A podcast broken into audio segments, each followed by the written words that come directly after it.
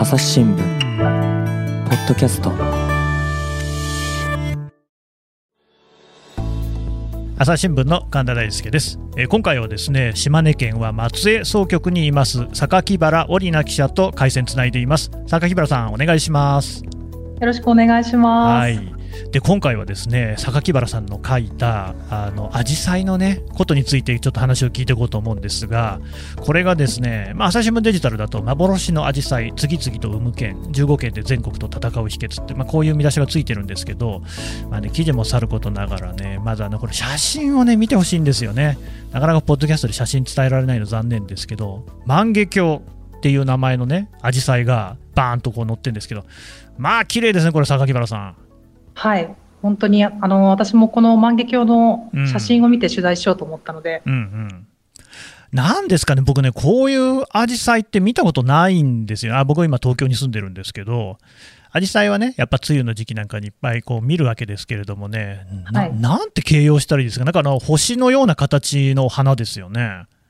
そうですね、うん。あの花びらが幾重にも重なっていて、うんうんうんもう本当全体で見るとあの万華鏡を除いたように見えるっていうことでこういう名前がついてちょうどね、だから六角形、六角形じゃないんだけど、なんていうか、そういうこう幾何学的な感じにも見えるし、華やかだしっていうところはね、万華鏡にすごい似てるっていうところ、確かに分かりますね。で、しかもこれがあれでしょ、一面に咲いてるわけですよね。一面にそうですね。あの栽培ハウスとかに行くと。行くとね、はい。めちゃくちゃダーッと咲いて綺麗 めちゃくちゃ綺麗でしょ、これ。そうですね。びっくりしますねね本当に。えちょっとね、あんまり見たことがないアジサイ。で、まあ、これだけじゃなくて、いろいろなね、品種が実は島根県でできてますよって話なんですけれども、あのね、すいません、僕も本当不勉強で申し訳ないんですが、そもそも島根県って、アジサイで、えー有名、アジサイの栽培が盛んなとこなんですか、いやあの全くそうではなくてですね。あ全くそうじゃないんですか？はい。はアジサイのあの生産で言ったら本当に全国では後発県で、あ、の始めたのは本当に15年くらい前、2005年とか2006年ぐらいからですね。うんうんちなみにどの辺が盛んとかっていうのはなんか知ってます？えっ、と島根県ってその東西に長い県なんですけど、はいはい。生産農家が多いのはあの出雲のうん大体その東の方で、へえ。まあでもひあの西の方西の端の方にもあのちょいちょい生産農家があって、ほうほう。まあ全体にわたっていますね数でいううんその万華鏡っていうね、最初にあの、ね、教えてもらったあの花ですけど、これっていつできたんですか？これはですね、最初にあの発表して発売を始めたのが2012年でした。あまだ10年経ってないぐらいですね。そうですね。んえで、これが結構やっぱりきっかけになったりしたんですか？もうこれのその人気がやっぱりあのすごくてですね、このデザイン性っていうところだと思うんですけど、やっぱりこれで最初に火がついて、そこからあの今今第5弾までオリジナル品種っていうのが島根県出てるんですけど、まあ、それのそのまあ火付け役になったっていう花ですね。うーんでね、まあ、さっきそのデジタルの方の見出しもご紹介しましたけれども、幻のアジサイというふうに呼ばれているってありますが、これはなんでですかね？これはですね、あの、この万華鏡っていう花をネットでちょっと検索すると、まあ、ネット販売とか、あの、個人の園芸家の方のブログとかで、あの、花の名前の前に幻のっていうついてたりするんですけど、ほうほうこれは、あの、やっぱりこのデザインのすごい良さの人気の割に、あの、生産が少なくてですね、なかなか手に入らないっていうことから、やっぱり幻っていうふうについたんだと思います。うーん、もうそうですか、そう手に入りにくいんですか？はい、そうみたいですね。うん、あのさっきのね、それで見出しにもう一つあった15件でってありましたけど、結局、まだアジサイ農家の数が少ないってことですか？そうですね。あの生産数うん、としてもこすあの生産の農家数としてもまだ少ない全国的には少ない方ですね。うんうんうんうんで、なんか記事にもありましたかね、その母の日とかでね、すごく人気があるんですよね。はい、全然やっぱ注文にその生産が追いつかない感じ。はい、そうみたいです。あの毎年その生産数の大体本当は3倍の注文が入ってるというふうに聞いてます。ああ、3倍だとちょっとね、本当にそれこそもうかなり前から予約したりしないと手に入んないかもしれない。そうですね。これ実際島根県内でもそうなんですか？えっと島根県ってですね、県外よりあの意外と手に入りやすい状況があってですね、うんうんあのうちのその島根県の松江総局の近くにもお花屋さんがあるんですけど、ええ私はそこで今年あの万華鏡がだーっと並んでるのを見つけて、うんあの実家にも送りました。あら、いいですね。ご実家でもさぞかし喜んだでしょそうですね。あの祖母に送ったんですけど、あのこんな花見たことないっていう。いや、ないですよね、これね。あの、結構お高いんですか、これは？そうですね。あのやっぱりアジサイの花もいろいろ種類があって、値段も上から下まであるんですけど、うん。あの一律にあの島根のオリオリジナル品種のアジサイっていうのはちょっと高めの値段で、あの高品質なので売り、うんそれで売ってますね。まあ、これだけ綺麗な花っていうことになったらね、多少高くても欲しいなっていう人は多分いっぱいいる。まあ、だからその3倍の注文が来たりするんでしょうけど、ただ、やっぱこういうものを作るにあたってはですね、いろいろな苦労もあったんじゃないかなっていうふうに思うんですが、そのあたりどうですか？そうですね。あの最初にその島根の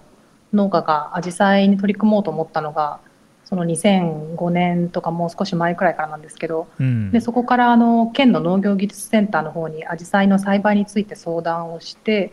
でその県の農業技術センターがあのオリジナル品種っていうのの開発に着手したんですね。うんうんであのそこからそのもうすでにあるアジサイをの交配交配をして新しいアジサイを生み出すっていう作業をしたんですけどああでうん。でそこであの2万種っていう数を、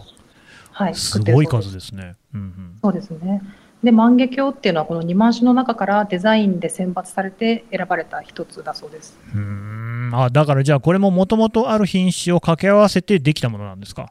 はい、そうですね。うーん。ちなみに何ていう品種を掛け合わせたかっていうのは知ってます？えっ、とですね、隅田の花火っていう品種と、あとおミセス久美子っていう品種だそうです。へえミセス久美子、いい名前ですね、はい久美子さんが作ったのか、あるいは久美子さんに送るための品種だったのか、あと何ですか、隅田の花火って言いましたよね、はい。墨田区とか隅田川とかの隅田の花火ですか？あ、そうです。はい。字はそのまんまです。あそうなんですね、じゃあ東京の方から来たやつかもしれない。かもしれないですね。なるほどね、まあでもそういうことで、でも時間がだいぶやっぱりかかるわけですね。はい、そうですね。あの、その2つの品種を組み合わせて、で、さらにそこから自家交配させて、あの、最終的に万華鏡が生まれてるんですけど、その交配を始めてから、実際その発表、発売になるまで7年かかってます。うんうんうんうん、やっぱそのしかもこの万華鏡っていうねこの品種のようなこう美しいものを作ろうとするとやっぱり難しいみたいなのがあるんでしょうね。そうですね。あの、農家、うん、あの、この万華鏡自体がすごく栽培が難しいは花はあ。の肥料のやりすぎとか実際普通に普通のアジサイのように育育ててしまうとこの花びらの綺麗なデザインが出ないっていうことがあってですね。うんうん。でそこもやっぱりその栽培方法を探すというか、まあ、確立する面ですごく苦労されてる苦労したようですね。うんでただね、そのまあ、さっき冒頭ありましたけど、特にその島根でね、それまで、えー、アジサイの生産が本格的にやられていたわけじゃないっていうことじゃないですか。はい、で、えーまあ、なんでアジサイにこう舵切ったのかなっていうところが一つ気になるんですけど、この辺はいかがですか？うんうんあーえーとですね、もともと島根のその鉢花の農家あの鉢花の生産っていうのはシクラメンが最も盛んだったんですおーあれも綺麗な花ですけどね。うんはい、そうですね。これはもうあの昭和の頃からずっと西日本では有数の生産地として島根はやってたんですけど、うんうん大体その2000年に入る前の頃からのその燃料代の高騰とか、まあ、あとそういう花園芸ブームがちょっと終わったっていうのがあってですね。あの栽培ハウスを温めるための燃料が高騰するとやっぱりどうしてもずっとお金がかかってしまうので。うんうん。でそれでそのまあシクラメン栽培がなかなか難しくなってきたと。うん。であの大その島根の農家っていうのは冬にそのシクラメンを作ってで春にあのまた別の花を作ってっていう形で作業あののやっていたんですけど。うん。で春の花も冬の花もその燃料の高騰と園芸ブームが去ったことで煽りを受けてですねだんだん、まあ、ちょっと所得あのお金の面で厳しくなってきましてうんでそれで春春にまあ、なんていうか新しいその打開策として違う花をやれないかということで探してた時に見つけたのがアジサイだったそうです。なるほどね。まあ確かにね、そのしかしその園芸ブームですか、栽培ブームですか、はいそういうのがあったんですね。そうですね。私も全く疎いんですけれども、でそういうのが 確かに燃料高騰ってありましたよね。それでだいぶやっぱりビニールハウスですか？を温めようとしたら、それは燃料代もかかって、なかなかペイしないよという話にはなってくるわけですね。そうですねう。んじゃあそういう中で、まあ、ピンチだったところに一つチャンスとしてこうこれがいいんじゃないかっていうのがアジサイだったとはい。実際どうなんですか？島根って冬すごい寒いところなんですか？冬も寒いですね。冬は寒いですし、あの曇りの日が多くて、なかなか日照時間が、うんうんはい、もう典型的な日本海側の気候だと思います。いや私もねあの金沢に3年ほど住んでいたことがあるんですけれども冬にすごい雨降るんですよね。まあ、雪よりもふ雨っていう印象が、とにかくまあ冬だけじゃなくて、金沢って、まあ、なんか弁当忘れても傘忘れるなっていうね、そういう言い方するぐらいでね、めちゃ雨降るんですよね。うん冬の雨が嫌でね、なんか新規臭いんですよね、あれね。うん、あですね。ちょっとその話はいいんですけど、やっぱりそういうような感じっていうのが日本海側やっぱ全般にね、あって、そうするとやっぱりこう、アジサイの花っていうのが、それに向いてるみたいなのがなんかあったりしたんですか？あの、アジサイの花っていうのはですね、その普通のそのハウス栽培の他の花よりも、あんまりその日照時間を必要としなかったり、そのハウスでの加温っていうのをそこまであのいらないっていう花だそうですね。あそんなに温度上げなくても大丈夫と？はい。うんうん、じゃあそちらでも育てやすい。そう、そうですね。はい。なので、その、まあ、島根の地で栽培するには、まあまあ合っていた花だったということみたいです。ほうでもあれでしょ、なんかそのさっきのやっぱり母の日の需要っていうのを当て込んでるっていうところなんですか、はい、そうですね。うんもう島根のその、アジサイの栽培っていうのはもう母の日をめがけてドンと出すっていうのが戦略ですね。おーいや、しかしね、これもね、だからちょっと私、驚きなんですけど、まあ、45歳ということでね、あんまりこう母の日っていうのがですね身近になかったのかなと思ったのは、やっぱ母の日というと、カーネーションっていうね、印象強いわけですよ。はい、そうですね。私もそうでした。おー今、アジサイが人気なんですか？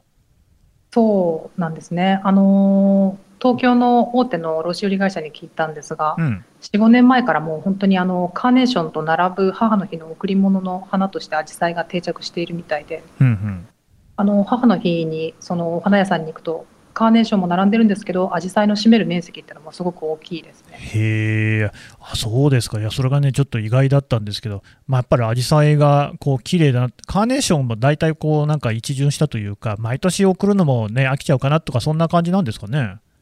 そうみたいですね。まあちょっとあの、あの買う方もやっぱりカーネーションに飽きてきたっていうのもあるみたいですし、うん。あの売る方もそのアジサイっていう花はその母の日が母の日が終わった後もお店に置いて売り続けることができるっていうそういうお花みたいで、ああ、そうか、なるほどね。い、や、確かにカーネーションって、もうその母の日を超えてしまうと、ちょっとね、うんなんかあの送り先としてというか、買う人も、うーん、まあでもこれは母の日のもんだしなみたいな、こうなんていうんですかね、時期遅れ感が出ちゃう。んん でも、アジサイだったら、むしろ母の日って5月だから、それより後のイメージですもんね、やっぱり。そうですね。母の日が終わってから街中とかでは本当にアジサイの花をよく見かけるようになりましたね。そうですよね。いやー、そういうこともあるのか。なるほどね。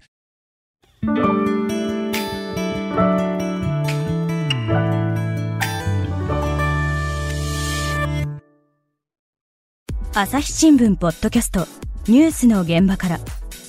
世界有数の海外取材網国内外各地に根を張る記者たちが毎日あなたを現場に連れ出します。音声で予期せぬ話題との出会いを。朝日新聞ポッドキャストニュースの現場から。で、あと、やっぱカーネーションもそうだし、さっきシクラメンの話あったじゃないですか。はい。まあ、どっちかっていうと、ちょっとこう昭和のイメージがなんかどうしてもあるっていうか、そうですね。確かにそうかもしれないですね。歌に歌うのもシクラメンとか、ちょっと昭和の歌っていう感じがね、どうしてもありますからね。まあ勝手な話なんですけどね、そんなのね。アジサイだって別に昭和からあったけれども、ただなんか、アジサイをそうやってお花屋さんで買って人にあげるっていう感じのこう印象があんまりなかったんですよね。公園とかで咲いてるイメージ。そうですね、本当に私もそう思ってました。うんだからやっぱりその島根のね、その農家さんたちっていうのは、すごくいいところに目つけたってことなんでしょうね。はい、そうですね。あの、アジサイを最初、あの、アジサイでやっていこうっていう考えた2005年ぐらいの時っていうのは、その業界では次のその母の日、母の日に贈る花として次にアジサイを推していこうっていう雰囲気がちょっとあったみたいで、ははうんやっぱりそこに目をつけてちゃんと乗れた農家の人たちと、あの、その県の農業技術センターの人たちっていうのは目の付けどころがすごく良かったんだなと思います。まあ、でもそれにしてもですね、その15件しかいないっていうのがちょっと不思議な感じするんですよね。つまり、その3倍ものね、引き合いが来るんだったら、もっとたくさんの農家がたくさん作ったら、たくさん売れそうな感じするんですけど、そうはいかないんですか？なかなかそうですね、あのまだそのアジサイ、この万華鏡のアジサイの栽培がすごく難しいっていうのがああ、さっきの話ですね。うんうん。はい、あのこの15県で島根県アジサイ研研あのうん。栽培をするそのチームを作ってるんですが、はいあ。の万華鏡をその作ろうと思ったら、まずこの会に入らないといけなくてですね、へえ。でそこででもその3年間の修行期間が必要なんですね。3年修行する。まあまあ、でもはいそれだけ難しいってことでしょうね。うん。はい、そうですねうん。うん。で、だからあんまりそんな簡単に数を増やすことはできないと。できない、そうですね、なかなか。うーんでも逆に言うと、こんなに生産者の数が少ないのに、島根でこう高品質なアジサイが作れるっていうのはどうしてなのかなっていうふうに思うんですが、その辺はいかがですか？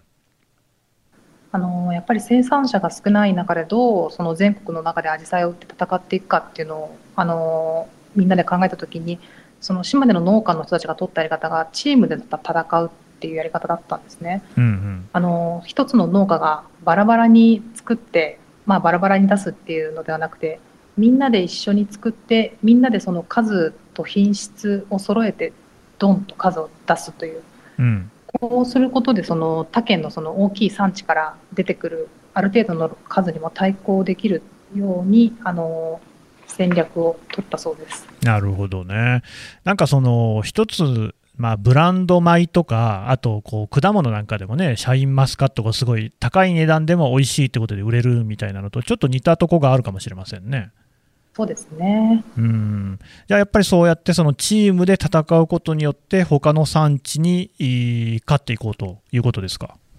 はい。まあ対抗していこう。対抗していこうとね。はい。これ、ちなみに他県でいうと、アジサイってどの辺でよく栽培してるもんなんですか？一番一一番日本で大きな産地は愛知県みたいで、えなんと私の故郷じゃないですか。実は私も地元なんです。えそうなんですか？さあ、はいゲイブラさん、どこですか？私は愛知県の知多半島の半田市です。ああ、半田ね、あのー新見南吉と巣でおなじみのね。はい、そうです。はいはい、まあ私は名古屋の厚さなんですけれどもあ、そうですか、いやー、そうか、僕、全然実は恥ずかしながら愛知がアジサイでその産地として有名だったら全然知らなかったですね。いや、私も全然知らなかったですね。あの、の栽培が盛んなのかなっていうことぐらいはなんか、うん、あの、学校でやったような気がするんですけど。あそうですか。なるほど。はい。アジサイは主にあの、東側の方で盛んなようです。うんうんうんうんいや愛知県なんかがすごく盛ん。はい。うん、でそれに比べると、やっぱりこう農家の数としては島根は全然少ないんですか？そうですね。愛知県で、あの、60軒以上の農家が、あの、本当大規模に栽培していてですね。ほうほうほうほう。まあ、それで比べると、あの、栽培面積、農家数とか出荷数でも全然島根は、あの、数が違いますね。じゃあもう最初からその付加価値の高いアジサイを作ることによって対抗していこうという戦略がはっきりしてたわけですね。そうですね。はい。うん品質を揃えて、高品質のものをある程度の数を頑張って出すと。うんうんうんうんでね、さっきね、ちょっと話がありましたけど、その島根県アジサイ研究会みたいなのを立ち上げたっていうことですか？はい、そうです。研究会ってなってるのがちょっと面白いなと思ったんですけど、みんなで研究してるんですか？みんなで研究してますね。あのー日々、本当にあのーどう育てたらいい花ができるかと、か、もしその何か、まあ、葉の色が悪いとか、ちょっと悪くなった時にどう対処すればいいかっていうようなことを、あのー常に農家の間で、あのけんまあ、研究して、それを共有してやっているところですね。うんやっぱりそうやってこう、それこそ本当にチームとして一体になってやってるって感じ？そうですね、もう全くその通りです。なるほど。だってそうやってその栽培が難しいってことは、このいろいろなね、技術とかをみんなで共有してるっていうことなんですか？はい。そうですね。あのー年に本当にあのー島根の東から西まで農家がいるんですけど、うん。年に20回以上集まってですね、あのー今のその栽培状況っていうのを共有して、あのーその情報をうん。いろいろその参考にしたりとか、あとその SNS をすごい活用しててですね、へえ。SNS でその農家が農家だけが入れるグループを作ってであのそこに逐一写真と一緒に今の状況とかあとあの例えば本当に葉の色が悪いけどどうしたらいいかっていうような悩みをどんどん投稿してるんですね。うんうん。であの一つの農家がそこにこういう問題があるけどどうしたらいいかっていうふうな投稿をするとあの他の農家がその投稿を見てコメント欄にこうこうこうしたらいいんじゃないかとかうちはこうしてるんだけどそれを試してみたらどうかっていうようなことをどんどん書いていってですねあの本当その SNS, SNS 上では毎日本当活発に議論されてるっていうんこれ、あれですか、若手の農家の方が多いんですか？若手そうですね。そうでもない。若手の方が入ってくるうんうん。こともあると聞いてます。でも SNS を活用するっていうと、どうしてもね、ちょっと若い人なのかなっていう印象もありますけど、そんなことでもない。そうですね。私も最初あのなかなか使えない人はどうするんだろうと思ったんでですすけど、よね。はい、私がでも取材したあの60代の農家の方とかもあの使いこなして毎日見てらっしゃ。いやーだからそういうところの意識がやっぱりちゃんとしてるっていうところがね、こういう綺麗な花につながってんだなっていうのはすごい感じますけれども、ただね、まあ、一方で、ここの研究会にこう所属していないと、そのアジサイ、綺麗なやつは作れないわけですよね、ノウハウも提供がされないっていうことですし、はい、あと、その記事に書いてありましたけれども、その作付け数とか出荷先とかっていうのも、その研究会の中で決めるんですよね。はい、そうですね。値段も一緒ですよと、この辺はなんか若干窮屈な感じもしなくはないんですけれども、その辺に対する不満とかはないですか？そうですね。あのーその農家の中でやっぱりその今のやり方っていうのが唯一のその島根県の農家が戦えるやり方だっていうことがちゃんと共有されているみたいで、うやっん、ぱりそのチームであの団結して品質を保ってそのブランド力を落とさずにあのある程度の単価を保って出していくっていう今はこのやり方でうまくいっているので、うんうんあのこのまま続けていきたいもっと発展させていきたいっていう方向性みたいです。なるほどね。で、まあ実際、その単価にしても、ちょっと高めにつけるなんていうのも、もう戦略的にチームで考えてるってことですよね。そうですね。そこ、それがあっての、まあ、統一単価ね。うん、ただなんかこう、作付け数が決まっているところが、なんかもっとこうね、作りたいっていうこう動きをこう抑制しやしないかっていうのも若干こう不安、心配な感じもしますけど、そういうことはないんですかね？そうですね。私も、あの、本当に、あの、もっと作って、もっと、もっと、あの、収入を得たいっていう農家がいたらどうするのかなと思って、それを聞いたんですけど、うん、あの、それに対する答えはもう、今の、今、どこの農家ももう全力疾走でフル生産作っている。なるほどね。竹原さんね、別にこの番組じゃなくてもいいんですけど、ポッドキャストって聞くことあります？あ、あのーないです。すいません。いや、いいですよ、全然。それでね、今、ポッドキャスト界で最も熱い分野が農業だって知ってます？え、いやー、知らないです。あのね、いや、もうこれ、私もね、農家の種っていう、極めて人気の高いポッドキャストに出させていただいたことがあるんですけれども、はいまあ、面白いんですよね。で僕ねへ、ーポッドキャストのこの仕事を始めてから、私も仕事を始めてからね、すいません、聞いたんですけれども、すっかりね、農家のことに詳しくなっちゃいましてね、なんか、いろいろなこう事情にね、やっぱそれをね、あの若い人が多いんですけれども、かなりこう明けっぴろげに話していて、すごくね、好感が持てるんですよね。で、ええなんかその農業っていうと、どうしてもね、まあそれこそこう人類のあけぼのの時代から面々と続く、そういう仕事じゃあるじゃないですか。ね、だからまあどちらかというと古臭い高齢化なんていうことも言われるわけなんですけれどもいや実は結構この産業すごいなっていうふうに思ってるんですよね。うんでのこの島根のアジサイの話とかもまさにそういう話なのかなっていうどうですか？榊原さん実際にこう農家の方を取材されるわけですよね。はい。うん、なんか雰囲気とかねそんな感じで何かこう感じるところはありますか？あのーそうですうね。ん、別にない。うーん、なかなか、いや、新しいことを、新しいことにやっぱり挑戦しようとしてる、いやー、これすごいですよね。はい、うん、あるんですけどね、なかなかやっぱり島では人が少なくて人口減少も、まあそうでしょうね。方が激しいっていうのは、やっぱり後継者問題がうん大きいところみたいですね。でもこうやってそのね60代の方なんかもいる中で長年作ってきたシクラメンやめてアジサイに切り替えようとかって結構大きな判断だと思うんですよね。あのーそうですね、でも、シクラメンをやめたわけではあやめてないで、ほうほうはい。あのーシクラメンを冬に作りつつ、春にアジサイを作るっていう形なんですね。そういう話でしたね。あだからよりこうなんか利益を大きくしていこうと。そうですね。うんあのもうでもシクラメンがメインだったのが、今はやっぱりアジサイがメインになっている農家が多分多い、多いですね。まあ、それぐらいにね、そうやって収益も大きいってことなんでしょうし、まあ、なんといってもやっぱりね、人がこうこれを求めてる、欲しいと言ってる、いや僕も欲しいですけど、全然そう東京の花屋とか見たって売ってないんですけどね。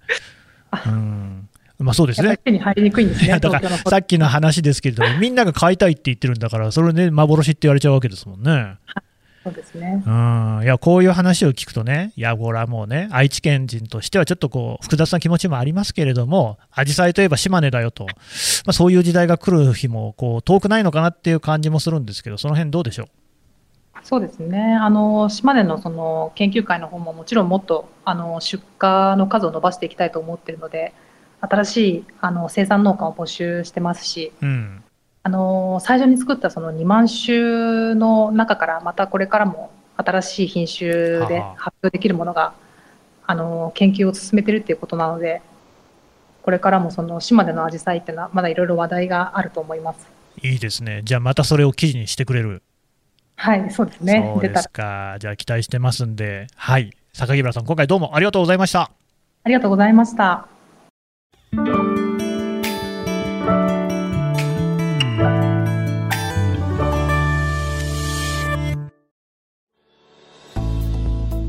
い。というわけで、島根県松江総局の榊原織奈記者のお話聞いてきました。さて、榊原さん。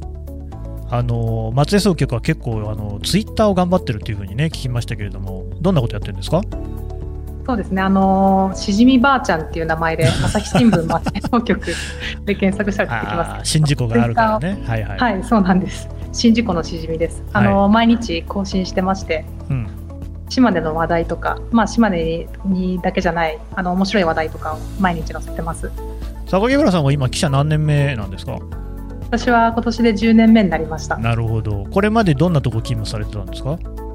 えっ、とですね、最初が仙台、うんでそれから山梨、うん。で大阪に行って、うん。島根まで来ました。なるほど。だんだん西に来た。そうですね。ねえ。どうですか？その松江というか島根のですね良さとかって何か感じるところありますか？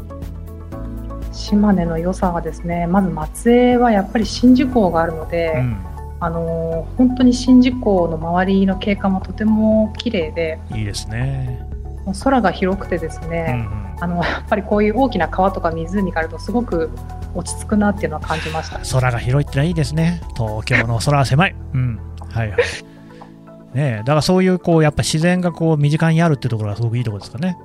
はい、そうですね。あと魚やっぱり魚がよく取れる県なので、あのどこのお店に行っても魚すごく美味しいですね。なるほど。まあだからそういうその島根県松江にゆゆかりのある人はもちろん、まあそうじゃない人もね、そのツイッターをこうフォローしてもらえると、いろいろこうね、こういうものがあるのかっていうね、発見あるかもしれないですね。そうですね。本当にまさにあの宍道湖でこういうものが取れるとかっていうのも私来て全然知りませんでした。うんそうですよね。えー、ツイッターでね、朝日新聞松江総局で検索をしてくだされば多分出てきますんで、ぜひ見ていただければと思います。坂井村さん、今日はどうもありがとうございました。ありがとうございました。朝日新聞ポッドキャスト朝日新聞の神田大輔がお送りしました。それではまたお会いしましょう。この番組へのご意見ご感想をメールで募集しています。ポッドキャストアット朝日ドットコム。podcast アットマーク朝日ドットコムまでメールでお寄せくださいツイッターでも番組情報を随時紹介しています。アットマーク朝日ポッドキャスト。朝日新聞ポッドキャストで検索してみてください。